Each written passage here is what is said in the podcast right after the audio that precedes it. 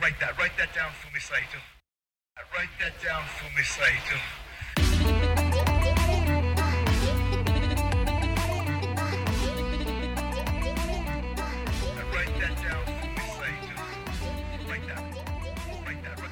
Hi everyone, welcome back to Write That Down. I'm your host, Justin Nipper. I'm editor at FightGameMedia.com and staff writer at F4W Online and WrestlingObserver.com. And I'm back with pro wrestling author, historian, and broadcast journalist Mr. Fumi Saito.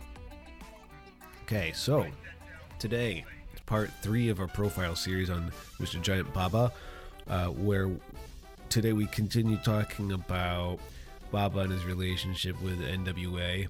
We, we kind of picked up on uh, where we left off last week, and we continued talking about his work with NWA until the late 80s, until his split with them, until it became the the walled garden of the 90s. We'll talk about that probably another episode, probably the last episode. Mm, today we also touched on the original four pillars of JWA. Uh, we'll get into that early on in the show as well. Uh, the episode also digs deeper into the dynamic between the relationship between Antonio Inoki and uh, his rivalry with Baba throughout the 70s and 80s, and the this type of quote unquote war between All Japan and New Japan, and NTV and TV Asahi. Uh, also, and how it connects to what the identity of All Japan was, and what the identity of New Japan was, and how they were different, and why they were different the repeated theme of establishment versus anti-establishment in this Baba versus Inoki war. Talking about the philosophical roots of everything. It sounds a little uh, deeper than it really is, but it's something to you know. It's important to the story. and We talked a lot about it today. We'll, we'll wrap our series on Baba next week with part four. I wanted to let you guys know if you haven't already, please take a second to subscribe to the Fight Game Media Network podcast feed. Wherever you download your podcast, Spotify, Apple, Downcast, Stitcher, wherever you download your shows, so that you can get write that down in your feed as soon as it goes up. Okay, it really helps us too. Um, also, I wanted to mention that I recently put out a digital book of all my New Japan Strong television reports called Stronger Than All. It covers all the shows, all the television broadcasts that they put up on New Japan World from 2020 to 2021.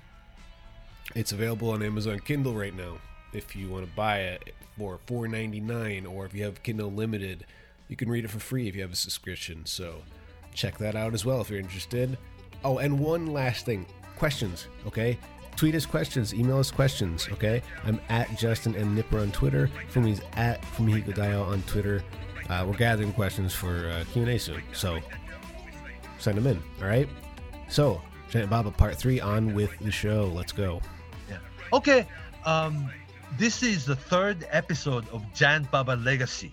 That's right. Then uh, we already started talking a lot about NWA, uh, National Wrestling Alliance, uh, the, the influence in Japanese wrestling. Mhm. Uh, last episode, I went, you know, that the rewind the tape a little bit back to 1969. There was no New Japan, there was no All Japan yet. The still old JWA, Japan Pro Wrestling, Nippon Pro Wrestling, right? And the, the, very first NWA World Champion they acknowledged as NWA World Champion was Dory Funk junior Mhm. And, and in December 2 of 1969, both Baba and Inoki already established main event superstar, right? They individually challenged NWA title in Japan. That pretty much established the fact that, that there was something above Japanese wrestling. Mm. Does that make sense? Yeah, Yeah, the, the status or, or stature of companies 'cause within up, the hierarchy. up until then, yeah, up until then, you know, 64, 65 on, Giant Baba was the biggest superstar of all and international heavyweight champion. You and I talked about it. And Mm-hmm. I asked some non wrestling fan, English speaking, native speaking English, you know, American person, okay? World champion and international champion, which one sound better, right? right. non-wrestling fan and world and international and a couple people thought international sounded above world or something and uh, really? you know yeah and it was because you're a wrestling fan and uh, you've seen all the world heavyweight champion and international heavyweight champion is not there, you know. But the, when you hear international championship in in a, in the figure scale or world championship in so and so, and, and the international sound fancier a little bit sometimes. I guess so. I mean, in general term. Anyhow, up until '69, Dory Funk Jr.'s short little, you know, like a one week tour, when then NWA World Champion Gene Kiniski or then World Rest, Worldwide Wrestling Federation champion Bruno Sammartino toured Japan, they came in with their individual champion belt on their, on their waist, but they didn't defend their title. Instead, Bruno Sammartino, Gene Kiniski individually, they challenged Giant Baba's international championship in Japan. Hmm. That was to make Baba's international title above American championships. Does that make sense? Yeah. Yeah, because those existing champion came over with their championship belt and you know wearing championship belt, physical belt, but they didn't defend their title. They came in, came to Japan and challenged Baba's title in '67, again in '68. Always 60 minute time draw, so, they were equally strong. But the fact that the existing world champion like Bruno Sammartino and Gene Kiniski at the time came to Japan and had a this network primetime special title match thing. Uh, the Baba was a champ, international champion, and these Bruno Sammartino, Gene Kiniski, they came to challenge Baba's title. So that was very interesting way of handling. You know, that was like a JWA Nippon Pro Wrestling type of booking. Anyhow, in 60, uh, sometime spring, I believe, in 67, Yoshinosato and Kokichi Endo, the executive JWA, became finally became member of NWA. And the name NWA, you know, is getting really strong about this. Like, oh, it's kind of like W, you know, in boxing, WBC, you know, WBA. The, now it's IBA and WBO and all that, right? But uh, the name, this initial of this, these, you know, wrestling organization becomes kind of like almost like a like a brand logo type thing and uh, reading oriented japanese fan became more educated about the organization of america national wrestling alliance uh, Verne Gagne's AWA, American Wrestling Association, and of course Bruno Sammartino champion, that uh, Vince McMahon Sr., Vincent James McMahon's Worldwide Wrestling Federation. It's like there are three different big organizations in America, man, kind of thing in Japan. Anyhow, that uh, yeah, for instance, in back in 1957, when Lou came to Japan to defend his title against Rikidozan, they, they didn't announce NWA. It was simply World Championship, right? Mhm. But in 69, when Dory Funk Jr. came in with that famous, you know, Gene Kiniski, Buddy Rogers, you know, black leather belt, and 28 year old, you know, the new NWA World Champion Dory Funk Jr. See, Dory Funk Jr. was really young uh, once once upon a time, Hmm. and uh, uh, he came in as world champion, and Baba and Inoki individually challenged his championship. So that really, as a kid, I mean, in my experience, wow, Giant Baba challenging world championship. Antonio Inoki challenge you know, as a challenger, you know, having a title match against Dory Funk. And sure enough, that both title match, Baba against Dory Funk, Inoki against Dory Funk, both time it was again 60 minute draw, you know, so no winner. But Dory Funk Jr. successfully defended his World Heavyweight Championship, NWA World Heavyweight Championship. Uh, you know that pretty much conditioned Japanese audience. There is there was something bigger and better, like as an organization or the governing body of professional wrestling, that something above Japanese wrestling. Does that make sense? It really, I'm assuming it made him come off as big time. He's the guy to beat. Baba was the man to beat. yeah, up until then. But uh, Dory Funk Jr., you know, brought the belt into Japan and defended title against both Baba and Inoki, and the the the, the, the result of the title match was both 60 minute draw and no winner. But uh, he was able to Dory Funk Jr. was able to handle this title, two title matches, and brought the title home. So Baba couldn't win, Inoki couldn't win. There must be something bigger and better in America. So just, as a kid, that's how I understood. Mhm.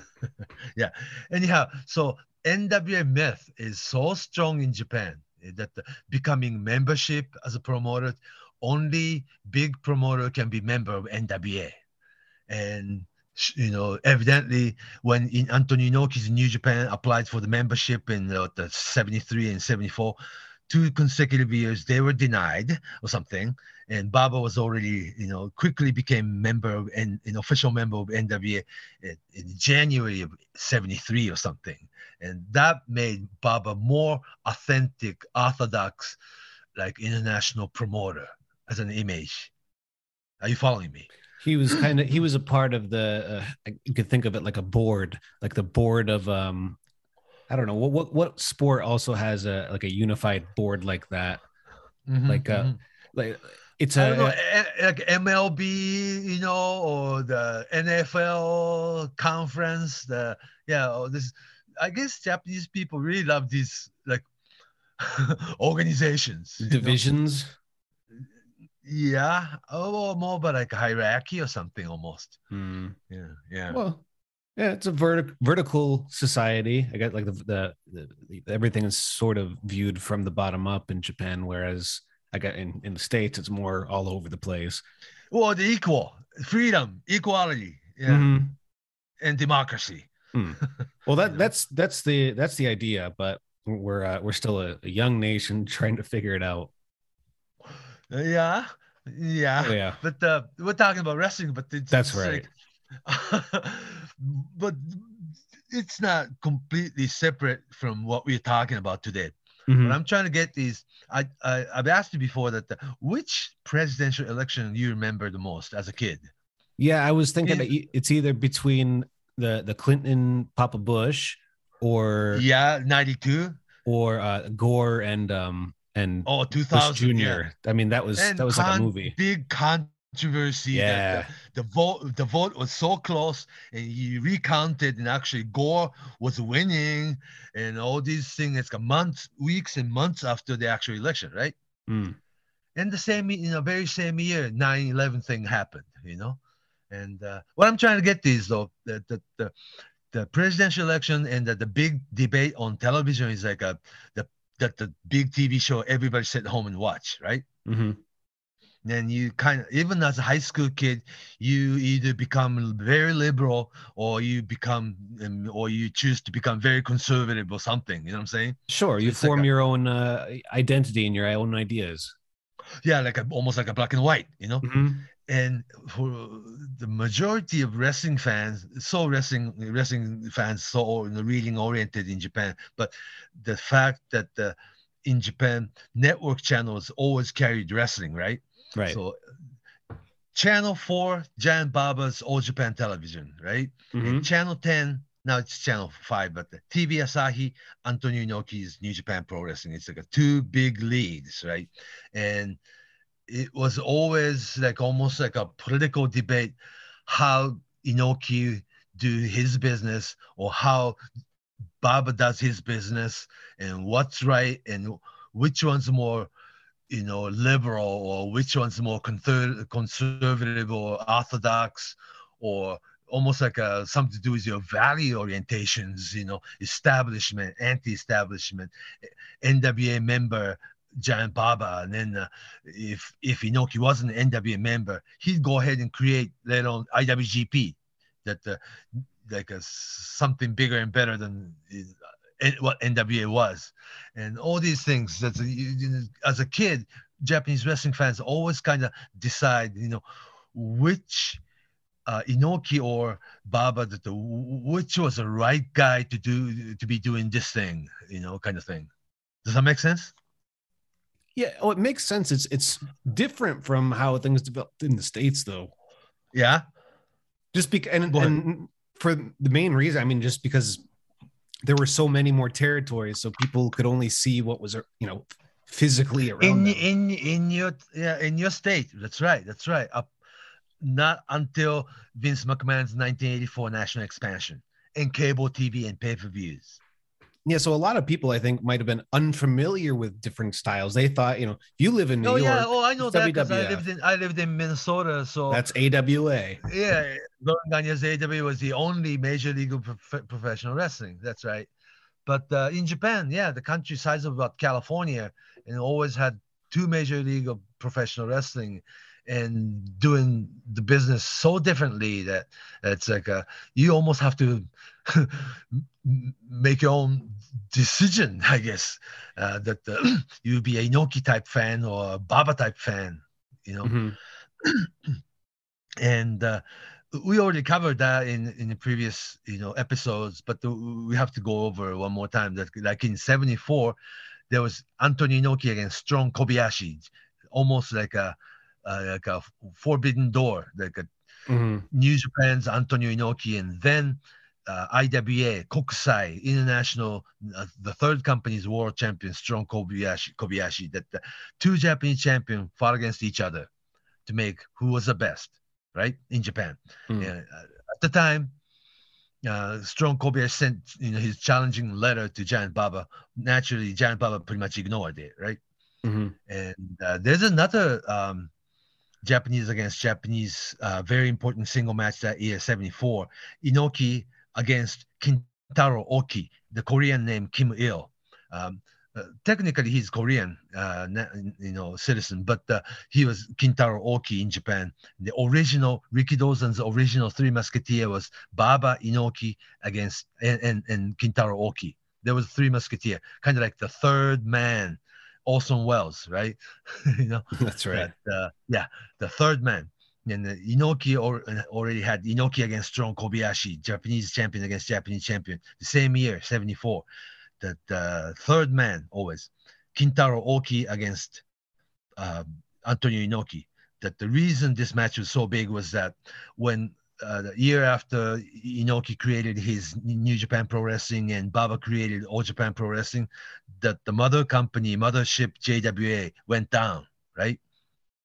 The original Nippon Pro Wrestling went out of business, and Kintaro Oki was the was their last champion and stayed with the company until the dying day. Then the JWA went down, and naturally Kintaro Oki became freelancer and challenged Inoki for a very important single match. So that was real big deal. So in 74, Inoki already had Inoki against Strong Kobayashi, Inoki against Kintaro Oki. Then that year, what Baba, Giant Baba did was, was that uh, December of 1974, Baba brought then NWA World Champion Jack Brisco, and he beat Jack Brisco to become very first NWA World Champion in history. Mhm. So he countered that with the establishment. That Yeah. was the uh, so that was the the strategy at the time. Just uh, two big companies going at it, yeah, And trying in to match each other step for step. right. And then following year, 75, Baba stole Kintaro Oki from from Inoki and had Baba against Kintaro Oki, and Baba beat Oki in six minutes. Hmm. Very interesting, right? Hmm. Yeah. And in same 1975, there was uh, Giant Baba's uh, very uh, first, uh, it only happened once, but the open tournament, open tournament in December of 75. There was a um, three week tour, which was really huge at the time. You know, you have your Dory Funk, the Abdullah the Butcher, the Dusty Rhodes, Dick Murdoch, the the Pat O'Connor, the Mr. Wrestling from Georgia, the uh, Baron Von Raschke from AWA, the all these, you know, Harley Race, of course, Abdullah the Butcher, Kintaro Oki, they joined that too, and they made big, huge, um, like open tournament, meaning open, meaning open invitation. Inoki was invited to join that tournament. Naturally, New Japan ignored it. Interesting, huh? Pretty. Uh, I mean that. So when both companies got started in 72 what year did things i mean it was pretty heated from the get-go but when did it really start to heat up between baba and inoki in the battle between both the channels It's always, I guess, Inoki felt that uh, uh, Baba was the person that he has to compete back in 65 when they started. you know? Mm. Yeah. You and I talked about that too, but uh, Baba is five years older than than Inoki. See, when Rikidozan signed these two big rookie, Inoki was 17 and Baba was already 22, being baseball player and, um, and the former Giants baseball player, kind of big sports celebrity turning into pro wrestler. Inoki, relatively unknown, unknown 17 year old, you know, the the discus, uh, that the, the, the shot putter truck runner from Brazil or something. Mhm. So uh, Inoki was always looking at Baba as somebody that uh, that that's somebody I have to beat. Whereas Baba didn't really think about it that much. Yeah. And Baba was the first one to be sent to America and headlined all over America when Inoki was washing Rikidozan's back. Does that make sense? Mm. And, uh, Years- yeah. It paints a picture. It paints a very uh, specific kind of what like tone or the dynamic of the relationship between Baba and Inoki. Yeah, yeah. And you and I talked about already talked about this on, on, on Inoki episode that Inoki didn't get to go to America until after Rikidozan's passing. That's right. And two years staying in States, he didn't really go to mainstream territory like your big NWA territory. He traveled to he, he toured LA. He spent a year in Oregon. He had time in Central States, in Kansas, uh, months, a few months is probably six months in Houston, Texas. Then went to Tennessee, and not really big league, right? I mean, it's a territory that's fine, you know. But uh, Baba was, you know, headlining Madison Square Garden when he he traveled to states, and he had a Mad- uh, the, Olympic Auditorium title, you know, that you know world title match in Los Angeles. You know, it's like what, what was different, you know. And there's uh, one myth that uh, I don't know it, it was a fantasy or a fiction story or or real, but uh, when on on Baba's Baba's way back to Japan and Inoki's way, you know, into the states, those two met in L.A. in Japanese restaurant. Okay, Mhm. Sometime in 64 and i'd say like uh, january or february of 64 that the baba on his way back home and inoki just starting the us you know tour. Those two met and what baba did was this crumbled hundred dollar bill put this you know the crumbled hundred dollar bills into um, inoki's pocket. I'm not going to use this keep it good story right Mm. but it was only on Tokyo Sports paper, and nobody really witnessed that. you know what I'm saying? Mm. Story is very famous. Those two met in LA, and uh, one's going home, one's start traveling, and Baba, you know, f- finishing up his U.S. tra- you know, you know, tour, and he had a bunch of crumbled hundred dollar bill in his pocket, and on his way home, that, I'm not gonna eat it. Hey, you keep it and put the you know the, the crumbled hundred dollar bill just into Inoki's pant pocket. Okay. Inoki said, "Thank you very much." It's such a good story, but it's a myth, right? Probably. Mm. Has to be. Yeah, maybe because there was no photo for it, you know. But the story itself became very famous. Anyhow, so anyhow, they you know you know you know Baba started being a big champion, you know, in JWA, and you know he spent his, his time in states. Comes back two years later, but did not join JWA. Instead, he and his buddy Toyonobori started the you know Inoki's very first outlaw outlaw promotion, Tokyo Pro Wrestling in 60, 66 and whatnot. And uh, that company went down, and Inoki joined JWA again uh, in 67 or something. And for five year period, Baba and Inoki were Happy Day International Tag Team Champions.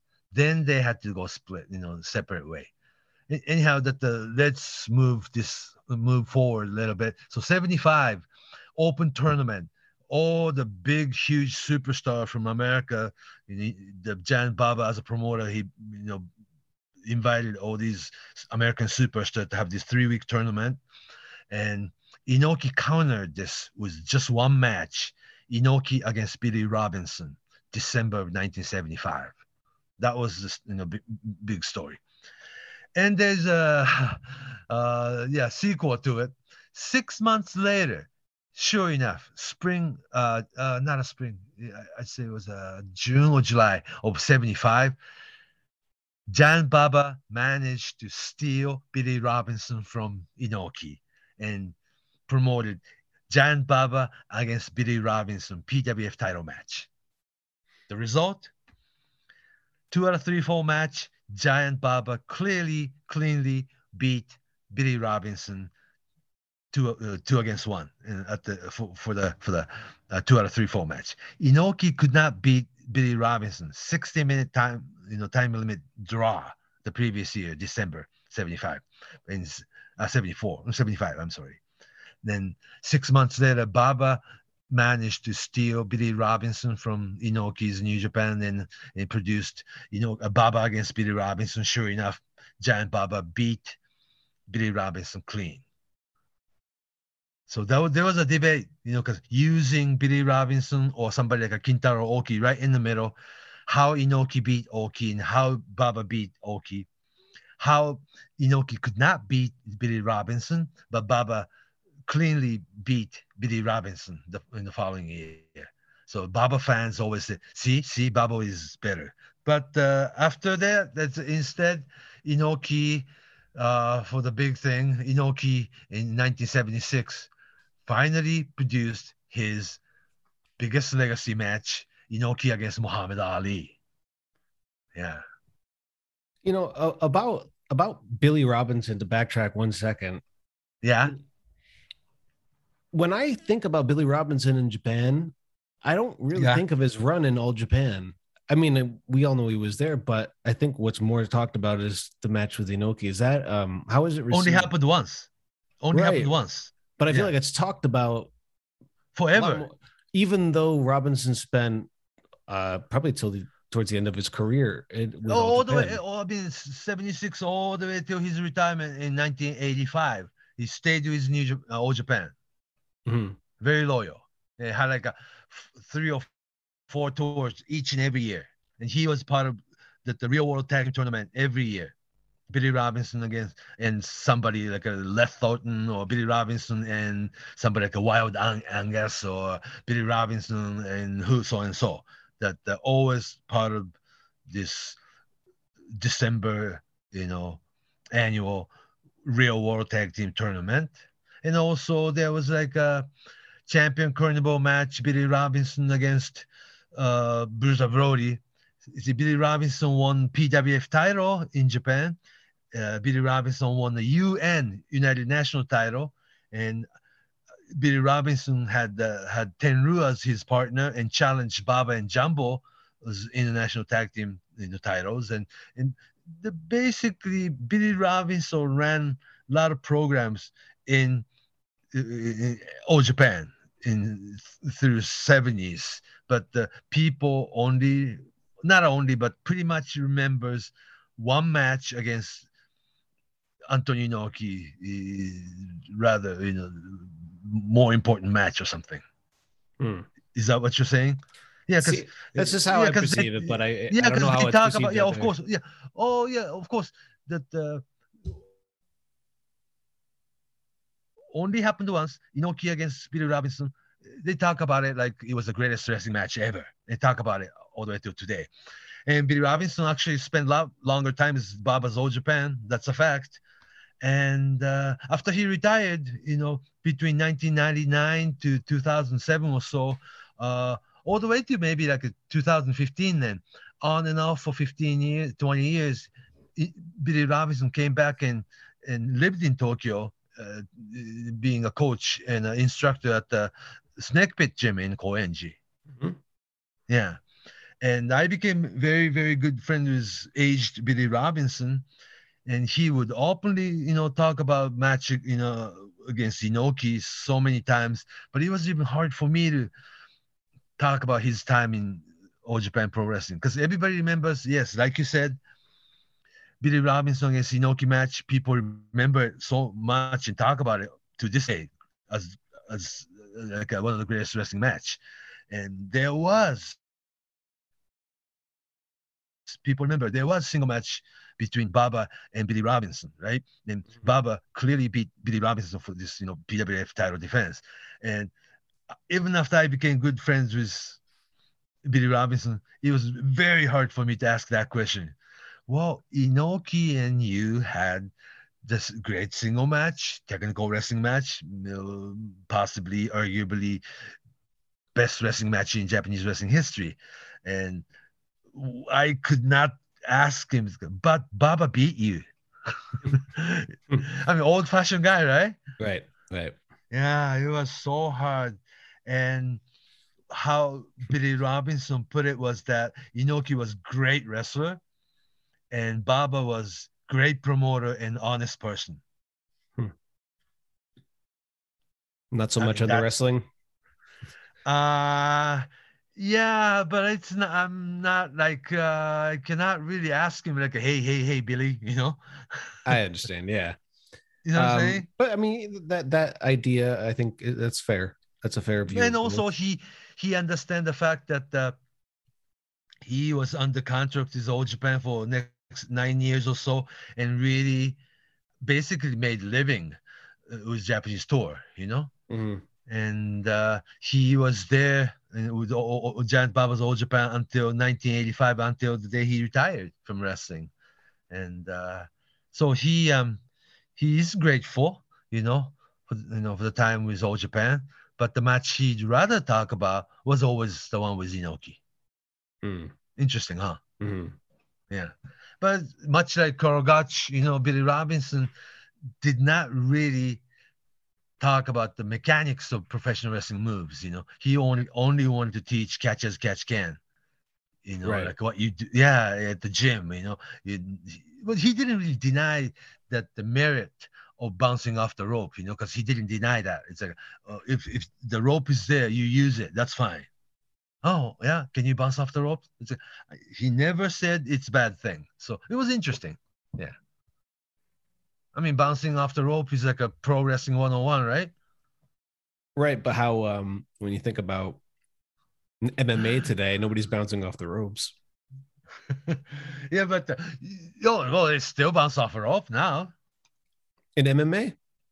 No, no, no. I mean, a professional Oh, wrestling. pro wrestling, yeah, yeah. That's right. Yeah, but the, even in in in in the catch as catch can, you know, class, uh, when somebody or I asked him, you know, that using rope okay, it's like utilizing professional rope is just fine. You know, just like it's not like tossing your all, all that the opponent to your to the rope and then you expect him to come back. Instead, you run to the rope yourself and bounce off the rope yourself and come back with big shoulder tackle. That's how you use the rope. Oh, okay, sir. You know what I'm saying? Mm. So it was okay for Billy Robinson to use ropes. Oh, that's another subject for another day. And yeah, back to this um, promoter Baba and promoter Inoki always competing, competing, not directing, communicating with each other. But when the Billy Robinson match happens, yeah, Inoki has greatest match of all time. Then All Japan and Giant Baba steals Billy Robinson from him. When Kintaro Oki single match happens, In- Inoki against Kintaro Oki, Inoki beats him in 12 minutes with ruthless backdrop suplex. Then uh, six months later, Baba steals Kintaro Oki from Inoki and beat Oki in six minutes. I mean, just uh, there's a, like a uh like a ulterior motive in a lot of things you know that's a word you know Mm. uh like a read kids like wrestling fans in japan kind of learn learned how to read between lines in young ages. Hmm hmm interesting huh? I think it's the same all around the world. yeah? Probably. yeah. I yeah mean, because it- who's gonna be who? Yeah. I mean, it's also just the nature of this is the nature of wrestling is or the reality of wrestling how real it is. It's not there's not real or it's not 50 50 it's just really really large scale. Uh, it's it's it's a gray area and it's it's gray or less gray wherever you go around the world so i think the more you watch the more you kind of have to build that sense. uh, your your own foundation of understanding. yeah, what is what is uh, sh- the truth, Yeah. or what should I be listening to, Mhm. and so on. And you always have your own favorite, you know. Yeah. Sure, we all have our different ways of enjoying it too. Yeah. So uh, fast forward a little bit. That uh, so all through seventies into you know late seventies into early eighties, there was uh, one year period that that this old Japan and New Japan more so than Inoki and Baba they're competing against each other. When one company started stealing you know uh, another company's big talent. Spring of 1981 New Japan managed to sign Abdullah the Butcher away from All Japan. Ooh, right? That's a big one. Yeah, that's a big one. And following month, very quickly, Giant Baba signs Tiger Jeet Singh away from New Japan. Mm. So it's like a big, big, you know, biggest heel s- switched aside, you know, because all through my childhood almost, Inoki against Tiger Jeet Singh pretty much all year long.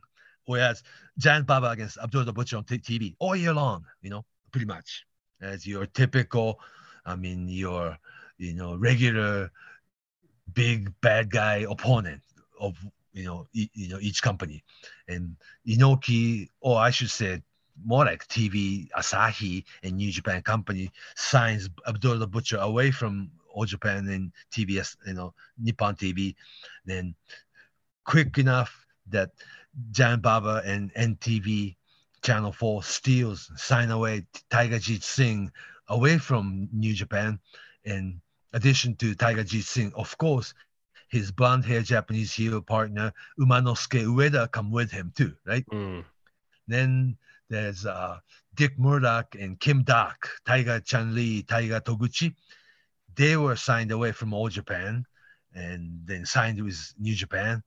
Then then uh, All Japan still uh, Chavo Guerrero and and then then junior heavyweight champion.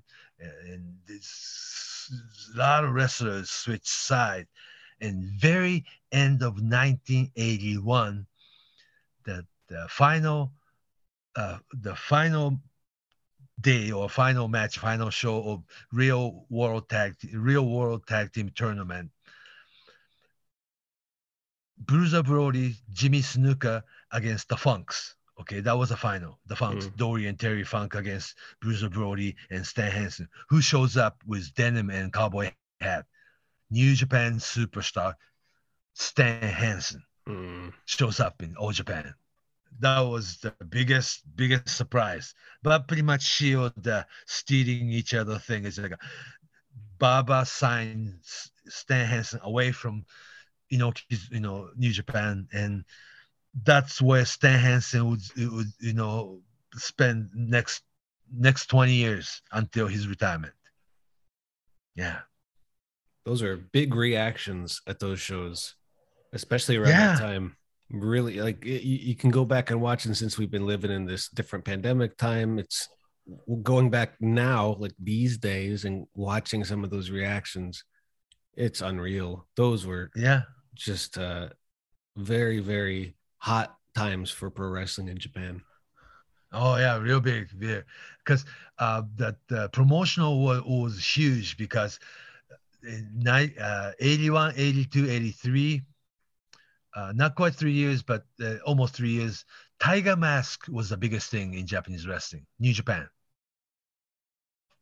Okay, and there, Baba side, there was the Funks, there was a, you know, Brody, that there, there was Mil Mascaras, all these, but general public eyes were on Tiger Mask, you know, and uh, yeah, and Inoki actually was like wasn't doing well, you know, health wise. That's why he had uh, first diabetic, you know, I think in 81, 82, and, and if you remember one year that the final of Madison Square Garden tournament the, the tournament final was going to be Inoki against Andre the Giant, but Inoki couldn't make it. So Killer Khan took his place and had a final match of the tournament.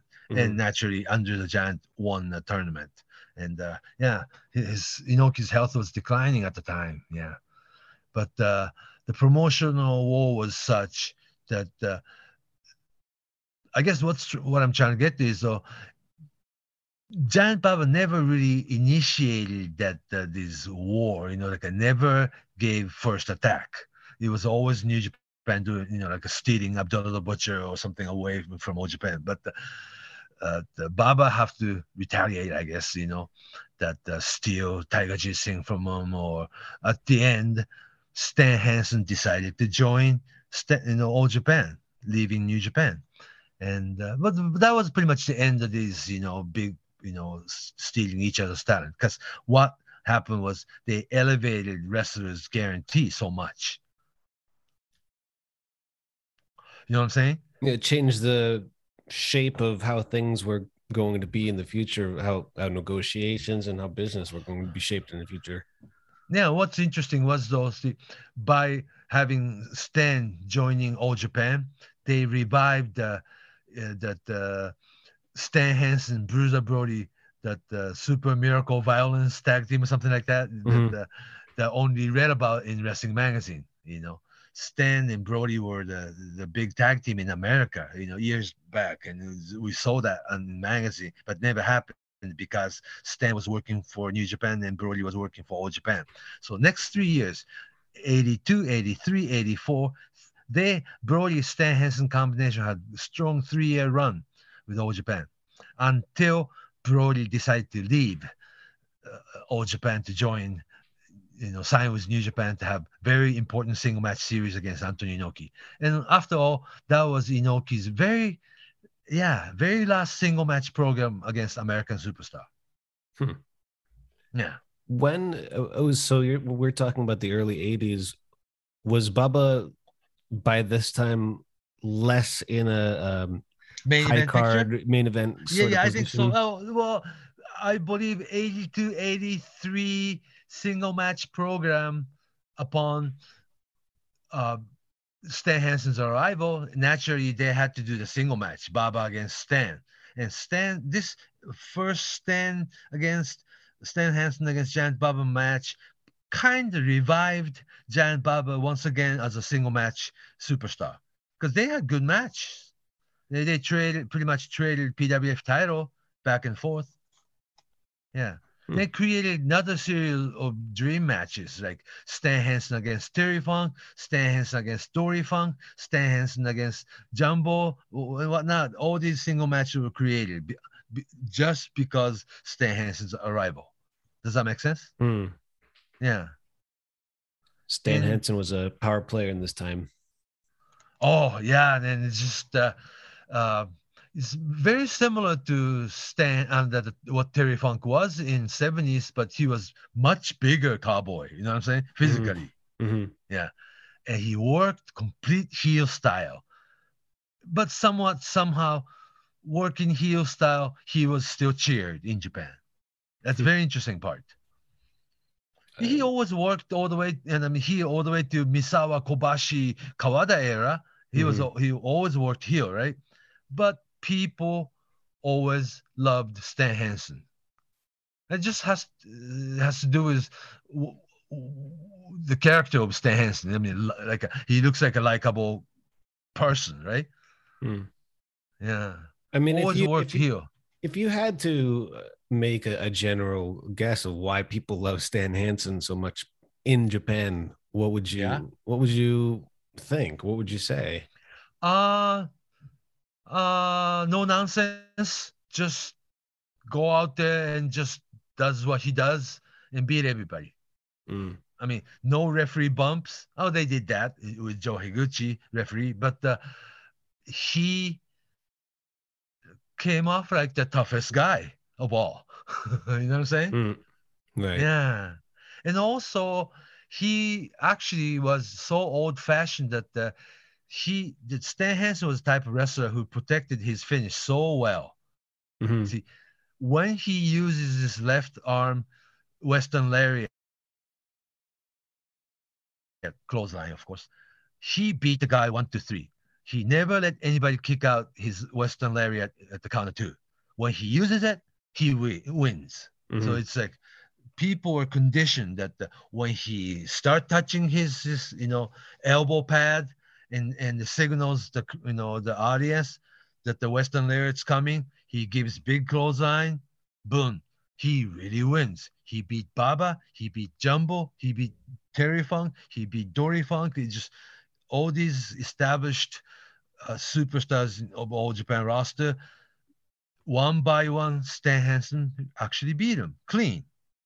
Because they, that's how he was produced, but uh, very, very convincing. And Stan Hansen never had to cheat to win. I mean, that's very important in Japan, you know. Heel doesn't mean you cheat.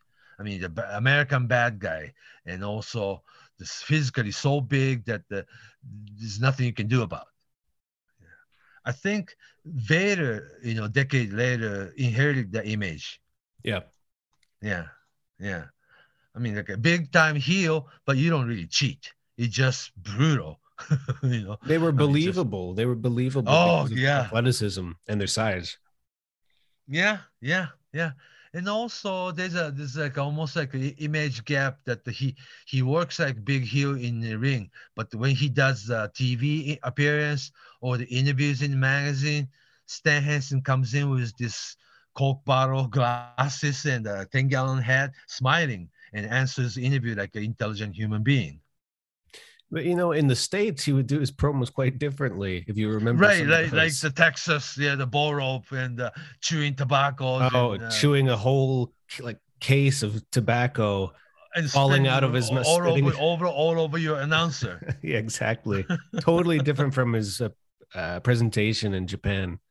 I wonder. Yeah, it's it's it's you know that's that's wrestling. That's especially back then. It's, it was almost uh it- It's more lucrative to have those two images in two different places. and also, right, because in Japan there is no promo promo like American television. Right. You know, you don't ha- grab a microphone and do your gimmick. You know, uh, when you do the interview uh, or even television interview, or they do like a sport interview or or a magazine interview for that matter, they come to hotel and uh, you have a room to sit and do the interview and the photos being taken and the videotape being videotaped and that Stan Hansen shows up like a gentleman. Same way Brody was too. Yeah. Mhm. So uh, they're not just crazy person. Come off pretty crazy in the ring, and technically he's not like wrestling wrestler, right? He does punches and kicks and stumps and a big knee drop by the apron and then the elbow drop and the clothesline at the end. What what's the wrestling moves, right? Mhm. But uh, just so convincing. This guy beats everybody clean. you know that was Stan Hansen and uh, yeah, and then also I think that the Stan backstory of uh, Stan Hansen and Jumbo Tsuruta, uh, you know, had spent their rookie years together in Amarillo. That helped too. You know, there's a photo in the magazine that the rookie year Stan Hansen and and, and Jumbo Tsuruta in the same apartment complex. You know, they shared ramen noodles or something. Mm, Good story, huh? mm. And also uh, Stan Hansen trained under the Funks, you know, in rookie years. That helped. Mhm. Yeah, yeah, Yeah, there was a kind of the connection uh, in Japan. There were a lot of Texas based or Texas originating workers from Amarillo. Not Yeah. just not just uh, Americans, but you had Jumbo, you had Tenryu who was there. There was um yeah. Well, Ted DiBiase, Dick Mhm. Slater. Yeah, of course. Yeah, and So- Stan Hansen yeah, taking over where Terry Funk was standing. I think that's also something that really gave uh, um, All Japan a more NWA flavor because it was a lot of, you know, they, they did send regular talent that was popular in both the States and in the NWA and in Japan, like the Yeah, Funks. yeah, yeah, and then also aged, aging Terry Funk against Mhm. Stan. And then people want Terry Funk to win, but uh, younger Stan Hansen will beat Terry Funk. You know, Uh, 1984, 1983. yeah, around there, yeah. Mhm. So that uh, the new generation like they weren't all that much younger, actually. You know what I'm saying? Right. But right. uh, yeah, but uh, Stan and Brody against Dory and Terry Funk. Oh God, it was like a gen- b- battle of generation that the Stan Hansen, Bruiser Brody era has come. You know? Hmm. Yeah, that was very interesting era. But the Giant Baba was there to produce all that Mm. and not really involved in the main event program. S- still working every night, though, uh, the six man tag team situation, you know? Yeah. So he was just at the, I guess, in the in by the mid '80s onwards, he was more of the creative and you know uh, a business type of role. Yeah, but never really retired. Right. But never was in. He was still wrestling every night. every night, every night. Yeah, six man tag team and come in and do his big boot. Yeah, And it's good to you know, uh, really good to see him. You know, kind of like your grandpa. You know, the three generations, your grandpa and yourself and your kids, all three generations of wrestling fan watching all Japan. Yeah, There's something um, comforting or nostalgic or or, or uh, something safe that you can watch. It seems like he always Baba always promoted all Japan Well, I forget what the phrase was exactly. Something like a a bright and uh, 明るく、明るく、楽しく、激しく。Yeah, yeah. right. How would you translate that into Japanese or into English? Bright and fun, loving. Yeah, like uh, entertaining or or and yeah. intensely like Mm. 激しく yeah so it had that um those foundational feelings or ethics that guided that always sort of guided the product. I mean in, in, a in a subtle way but you wouldn't see what you would see in new japan and all japan. That's right you know. Right all japan um uh, you know that the Moeru Tokon is like a fighting spirit of Antonio Inoki and everybody has to work like a Inoki clone huh? Mm. almost yeah. All black and tights and black you know all black shoes and all that you know Fujinami well Choshu had the white boots but uh, all everybody basically wore simple black trunks nothing on it right Mm. And you said earlier it had an appeal to, you know, if you were a young man in your 20s, it's going to appeal to that demographic. Whereas, you know, could you let's let's talk about that a little more because especially in the 80s, uh, when when the the head to head battle wasn't as intense, it was still going on, but it wasn't it wasn't like in the late 70s. Uh, what was it like? Uh, the differences between the, I guess, Japan the- and old Japan. Yeah, and the fan base. Mid, mid, mid, 80s into late 80s. yeah. What by the time Baba had turned into more of a promoter and had that more promotional, yeah, we have to, yeah. Um, New Japan was always like a Japanese star against Japanese star oriented, Mhm. huh? Mhm. And there was Rick, you know, like a Riki Choshu with long hair turned heel on establishment within New Japan, challenged Fujinami, right? And Mhm. eventually Riki Choshu will be challenging Inoki, and that will be Inoki against Choshu, you know, single match program. And there was UWF, you know, the, the Akira Maeda, Nobuhiko Takada, the Yoshiaki Fujiwara, the uh, who- whatnot.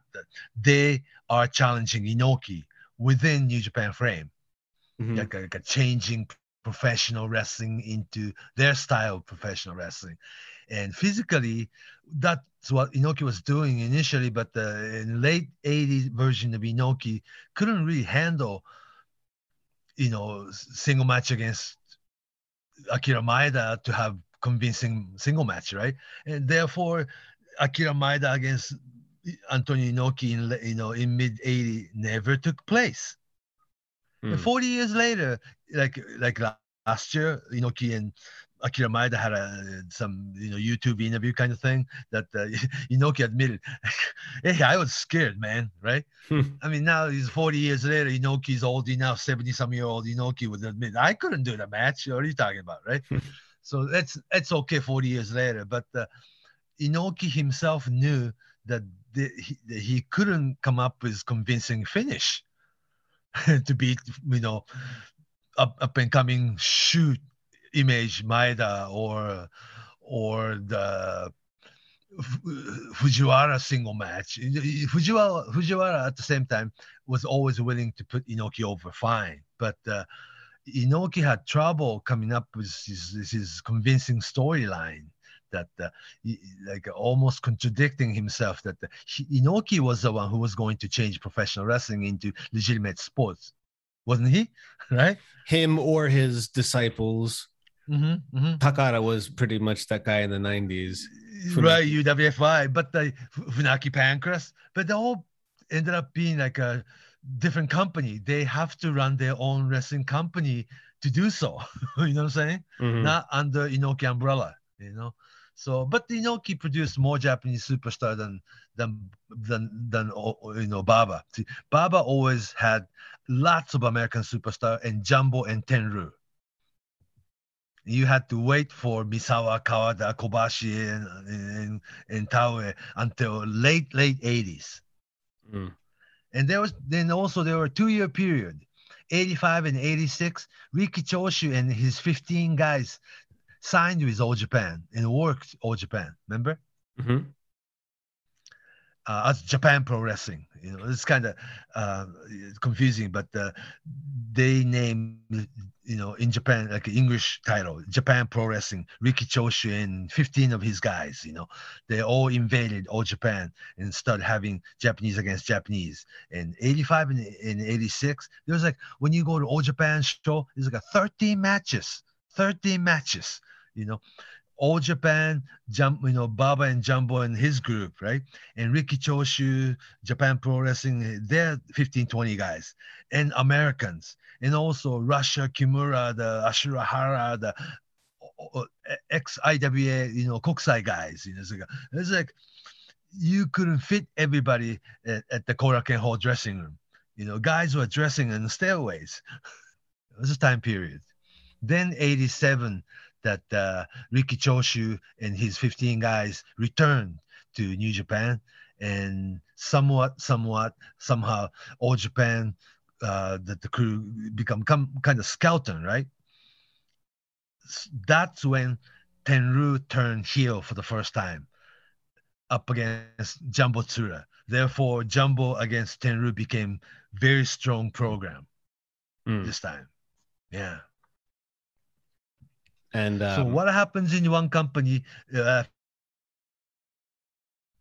affects the other company. Does that make sense? Yeah, they sort of needed each other to uh, somehow not exist, but thrive. Yeah, I guess. Yeah. Yeah, yeah. Because um, by by the time bro, you know, Brody um, went to New Japan to have single match program against Antonio Inoki, well, old Japan had you already had your Terry Gordy, Steve Williams, Danny Spivey, the uh, Johnny Ace, the Dynamite Kid, Davy Boy, the, the big new American crew. Yeah. And Jumbo, uh, you know, used young Tiger Mask Misawa as his partner, and Tenryu had Ashura Hara as a partner. It's like a different, uh, two or three different faction within Old Japan. So they have pretty healthy big roster again. And uh, yeah, and Baba just was producer and promoter. Never retired though. Always worked uh, six man tag team situation right before intersection, you know, intermission. Yeah.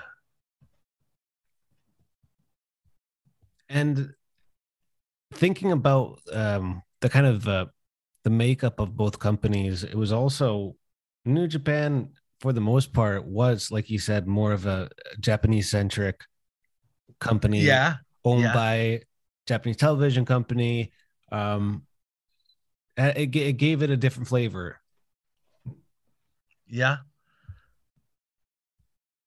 and i guess um antonio inoki was always more elusive right mm-hmm. that uh kind of mysterious. Whereas Giant Baba was openly promoter, mom and pop, right? And Mr. and Mrs. Baba running a company, and all these Japanese wrestlers are their children. kind of thing. Mm. Yeah. Yeah, I guess I guess the late seventies, early eighties are also where we started to see the beginnings of his his rookies, his children. Uh, Yeah. we already had Jumbo, Tenryu is there. Uh, Actually, Onita, young young young Onita, right, Mhm. right. um, and then a little later you'd get Misawa and Kawada and Kobashi. Sure. Yeah. Um, so this, I guess, was also when Baba was backstage. He was also, you know, cultivating the garden. He had the all of his all of his sons ready to go for the late '80s and early '90s, and it kind of he, yeah, like we were talking about, it faded out. He sort of faded phased himself out of the main event picture. It wasn't the same as you know we were talking earlier about Billy Robinson and Baba beating him in six seven minutes, but Uh, but Baba beating him in three out two out of three fall match and Hmm. beating Kintaro Oki in six minutes. mm, Yeah. So it's not like uh, that the direct combat against what New Japan does. right, different of style. a- yeah, yeah. And pretty much like just into their own world, you know, that's what pro wrestling should be. Yeah.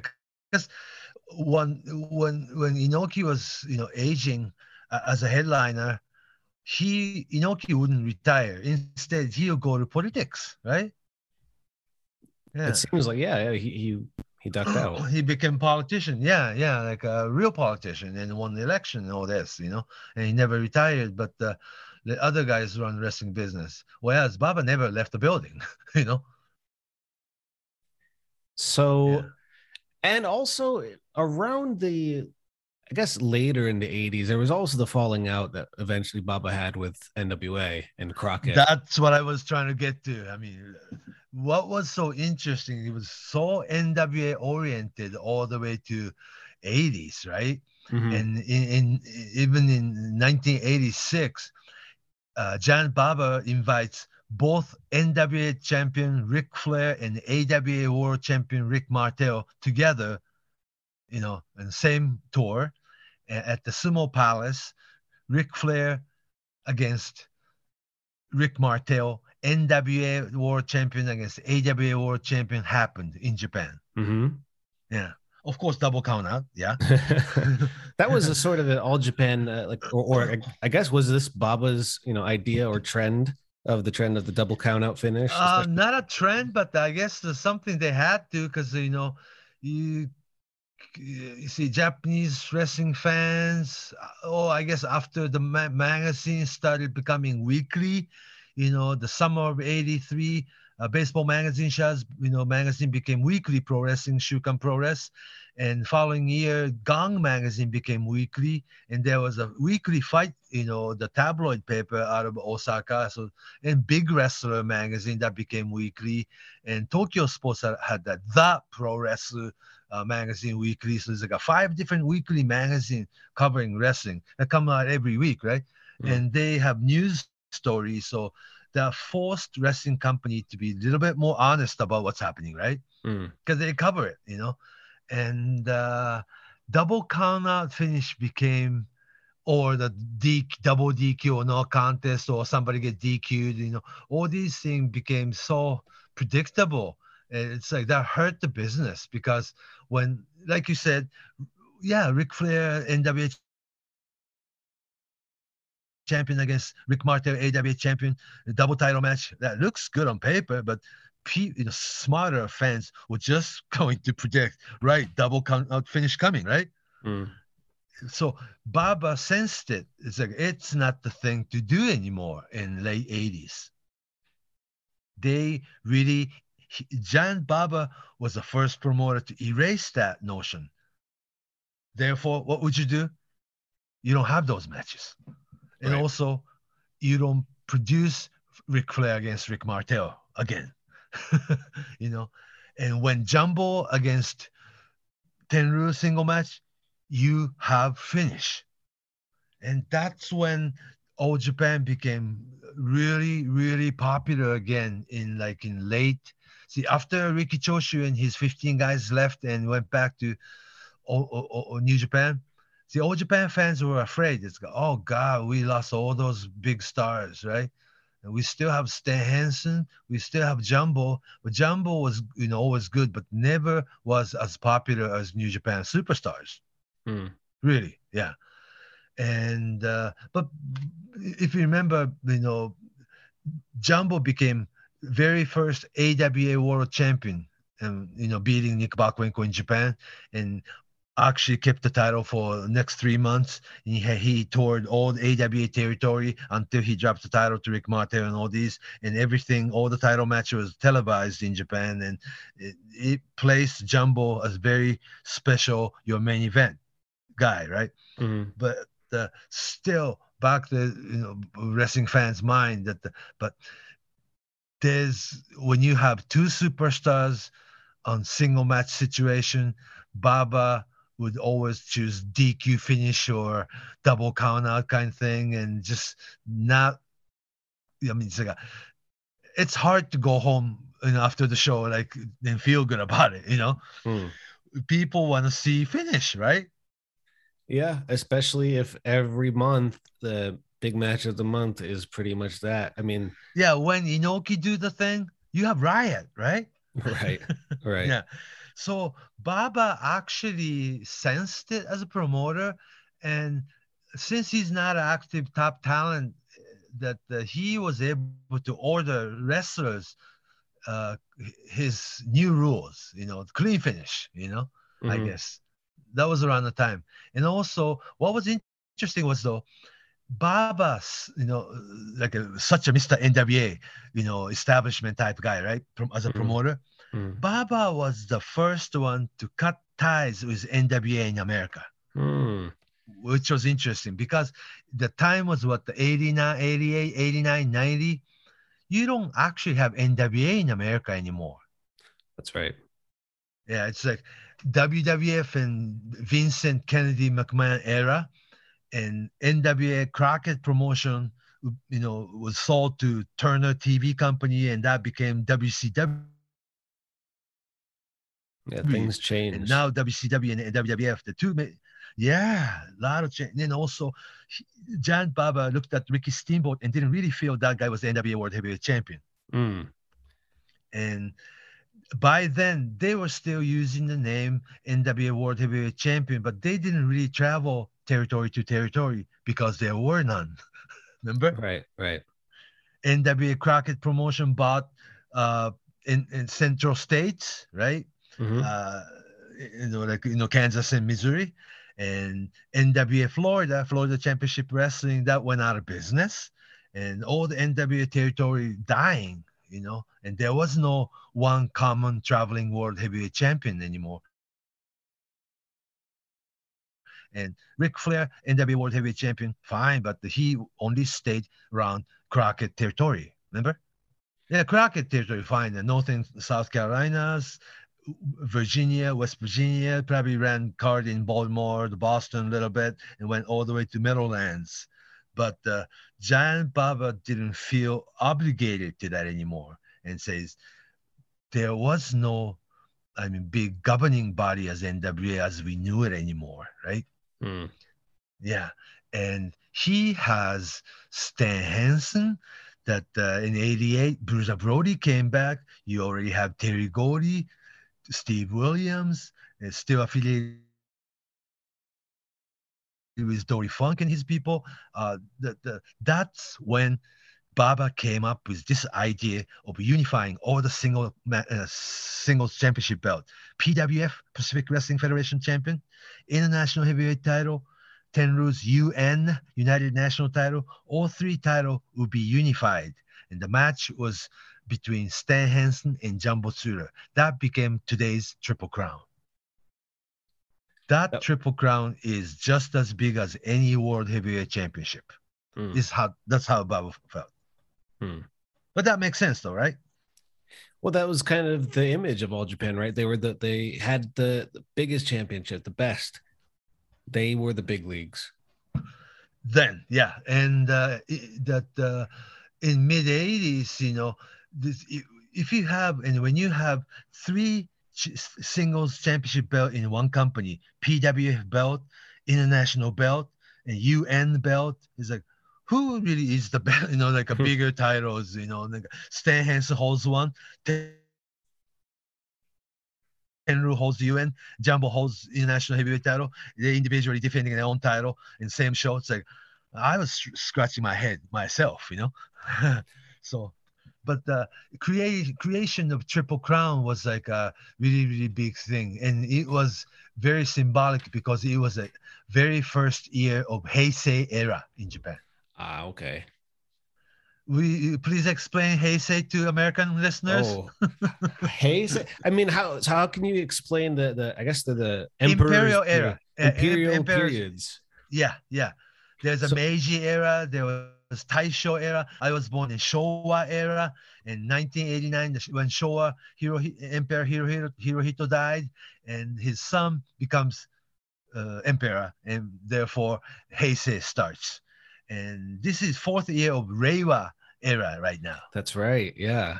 New emperor. Yeah. So I mean, and to I guess to make it, more, Mm. It- it's it's it's not it's not difficult to explain. I'm just trying to choose the right words. It's kind of like because it it does affect how you view the wrestling because there's definitely like a Showa feel, a Showa Flavor. era Yeah. Sure. pro wrestling or uh Heisei Heisei. Absolutely, that's that's. Yeah. 30 year period of Heisei. Yeah. so you think of a, a certain it's i guess you could think about it if you were thinking about it in wrestling terms with wwe like the attitude era or ruthless aggression era or i mean it's not exactly or that regional era to a national Sure. expansion era. Yeah. something like that it's yeah it's a bigger uh, Monday like, Night War era. larger scale idea um a little bit more room for interpretation and explaining what it is Right. But the, this unification of PWF title, international heavyweight title, and UN, United National Heavyweight title, the unification happened the very first year of Heisei era, which was 1989. Mm. and, and on up until to, today's All Japan's Triple Crown, uh, not using the physical same belt, but the, Baba did not create the new physical belt. Instead, they made wrestlers hold three physical belts into the ring. Mm. Yeah, It- you had to see it to the belt. believe it yeah, like three different belts. You remember that the Stan Hansen holding all three belts and swinging. yeah yeah. And what was interesting is though that the uh, three belts, you know, when you have three belts, uh, which belt would you like to wear in your waist? And Jumbo always choose to wear international heavyweight heavyweight belt in your waist and holding UN and PWF title in his hand. And like some wrestlers, you know, like uh, up to like a Jun Akiyama, he Mhm. choose to wear PWF belt in his waist, you know. And Tenryu would be better if he wore UN belt, huh? I guess I'm trying to imagine what the the UN belt is the uh Intercontinental, maybe. which one is the lighter brown color? Uh, lighter brown color. Uh, uh, that the black belt over Lou Thesz design belt is PWF. Right. and uh, Eagle Belt. uh, the- Okay. the initial Eagle Belt is international. Yeah. And Stan wore none of them. you know, Hmm. he always held three all three belts in his hand. Steve Williams choose international belt to wear. Mhm. Yeah. And all the all the way to like people like uh you know Yoshihiro Takayama or Minoru Suzuki, they held the belt in their hands too though. Sure. What Keiji Muto did in 2002, he wore all three belt in his waist. He did that, and I remember he also would wear them across his neck. Tag team belts. So he when he had five different belts. Mhm. Yeah. Very creative. But the championship belt is like very meaningful in Japan. Yeah, I mean, it's it's almost like uh, it's destiny. The it's the idea of uh, the Triple Crown being birthed on the beginning of the race uh, Heisei era, and also it's thinking about Baba. It was also a time to start thinking about him in a, a certain, in a different way, different light, because from then Yeah, on, yeah, in a different value, you know, like uh, say say goodbye to NWA and NWF era, right? Mhm. And interestingly enough, though, in 1992, Inoki, well, it's more like not Inoki, but it's a Sakaguchi version of N, uh, New Japan Pro Wrestling signed partnership with WCW Mm-hmm. and brought NWA belt into G1 Climax and brought the Ric Flair design gold belt, and they they had a Rick Rick Rude against Masa Chono and to crown their version of NWA World Heavyweight Champion in '92. Mm. That's uh, it was real confusing then. But I remember it though. I remember that on TV. It made it still feel like a big international deal. Yeah. Yeah. So that, what was it? so this guy all these American wrestling landscape and politics and Japanese wrestling land you know landscape is kind of mangled and you know tangled and you know get, got real confusing in 90s. Mm. Yeah. I guess in the '90s we're gonna have to wait until next time to start on that. Right. But uh, tonight, you know, uh, Baba, let, yeah, let's stop here that the Jan Baba as a promoter was the first one to say goodbye to NWA establishment establishment because Mhm. there's no such I mean like not 60s, not 70s, not 80s NWA was, was, was pretty much no longer, huh? Yeah. Hmm. And uh he, he didn't really produce they did that though in early 80s, but the later on that the jumbo against Ric Flair, the Baba didn't want to do it, you know. When Ricky Steamboat brought brought his gold belt as NWA champion, the title match, NWA title match was between Ricky Steamboat against Misawa Tiger Mask at the Budokan. And it wasn't even the main event. Mm. Interesting, huh? I, I guess uh, trying to think why he wouldn't want Steamboat as a champion over there, but But he came in and defended his in. title. but his, But- his but wrestling in- in style is actually pretty eyes, different. Yeah, but in Baba's eyes, Ricky Steamboat was no longer the like uh, representing big, you know, good old NWA anymore. Sure, sure. Yeah, he was Crockett's company champion. Ah, so he's not as a prime time player as he needed him to be or wanted him to be because the connection with the NWA, the Crockett thing, it's not exactly the same. Thing. Yeah, because in people's, you know, wrestling fans' eye, Stan Hansen's so much better than Jim Crockett promotion right there. Mm. Oh, oh well, uh, that's that's debatable, but you know what I'm saying. Mm, yeah.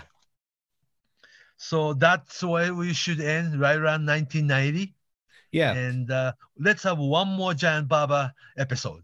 Sure. Yeah. Yeah, because uh yeah, next time we'll we'll focus on the the later part of his uh, career as a promoter because it was like you said, it's promoting without any association with the NWA. Um different but he time. had his roster, American roster. Yes. mhm. And we'll talk about the rest of uh we'll talk about Motoko Baba some more. We'll talk about all kinds of And different rise of. Misawa, Kobashi, Kawada, Sure. Taue, yeah. Yeah. Whole new generation of later on to be your four pillars. and you can say his his sons or his uh, grandsons of the All Japan era, Mhm, mhm. the Railroad era. Right. And also the lion logo of New Japan still exists today. And the Jap- Japanese map on the globe, the All Japan logo still exists to, to this day. Yep. Same ones. Yep. All right. Let's wrap it up. Okay, so how can we reach you on social media, Fumitan? Uh, on Twitter, Fumihiko Dayo, F U M I H I K O D A Y O, Fumihiko Dayo on Twitter, or just Fumisaito on Facebook. And I'm at Justin M. Knipper, K N I P P E R on Twitter. Um, we'll be back with you next week with Giant Baba Part 4. So, Fumi, take it away. So long from Tokyo.